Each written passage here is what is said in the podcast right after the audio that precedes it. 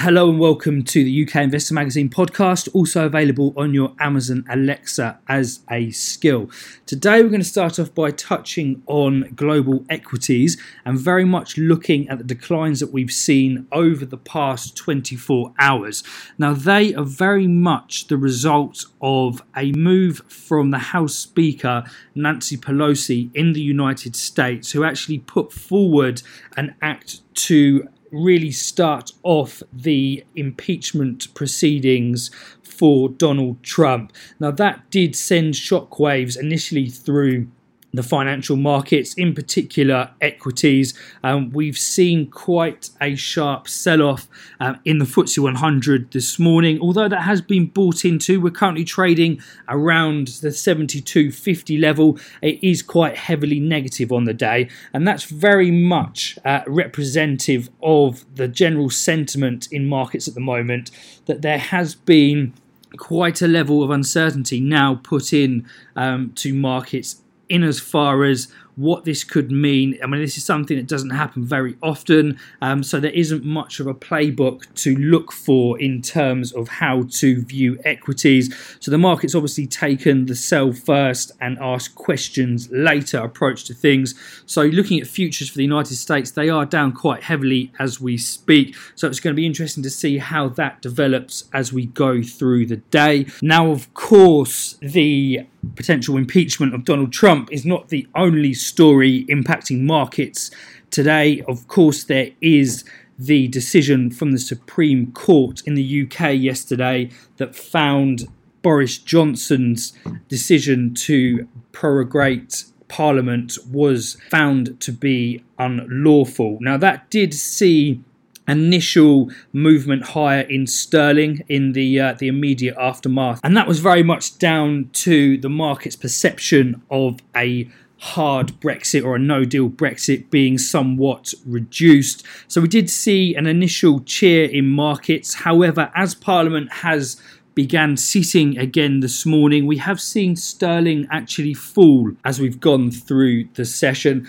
and that's really sort of speaking to uh, to a number of traders this morning, um, down to the increased uncertainty as to what now precedes uh, that ruling, because we have uh, a resilient Boris Johnson who now seems to be formulating the next move in his push to get Brexit through.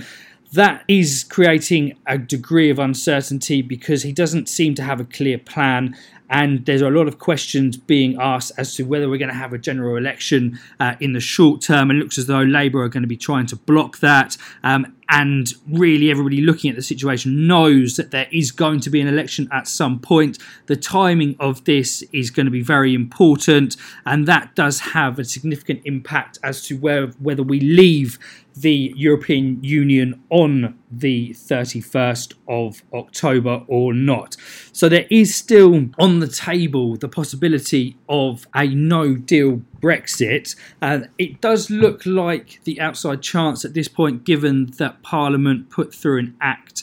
Uh, which basically meant that Boris Johnson, at some point against his will, will have to go to the European Union to look for an extension. He will of course, try and fight that. Um, and that is something that is creating a degree of uncertainty in the markets. And we are seeing equities down on the back of that.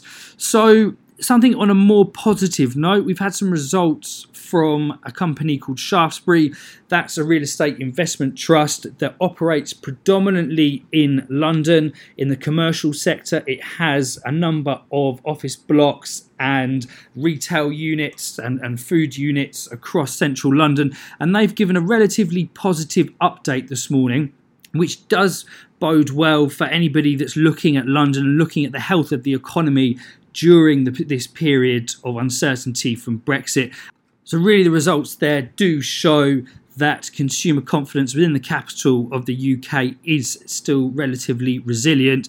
This Interestingly, if we make a comparison to some of the other real estate investment trusts focused on the retail sector, and if we look in particular at Intu and Hammerson, they operate predominantly outside of, uh, of London and they have seen significant issues with the take up of their spaces um, Intu, of course, operate a number of um, major shopping centres around the UK. Um, they've been forced into a corner. There was talks, uh, which hasn't actually gone through, of a merger between Intu and, and Hammerson this was seen really as, as a move by both of them to sort of shore up their finances and create some scale there that may get them through the reduction in retail footfall that we're seeing across the UK. Um, that deal, of course, did not go through. There is some talk of private equity interest in Intu. Nothing has been um, formally announced or confirmed as yet but it does highlight the impact of Brexit to businesses operating outside the capital and uh, the relative steadiness of those ones that are seeing a lot of their revenues coming from within the capital. So that's the UK Investor Magazine podcast. Thank you very much for listening. Uh, we will be in touch. We've got a number of interviews lined up in the coming weeks on particularly interesting companies operating in a number of spaces, particularly the renewables and cannabis sector. And of course, we will provide coverage of the most important factors moving markets as they come. Thank you very much.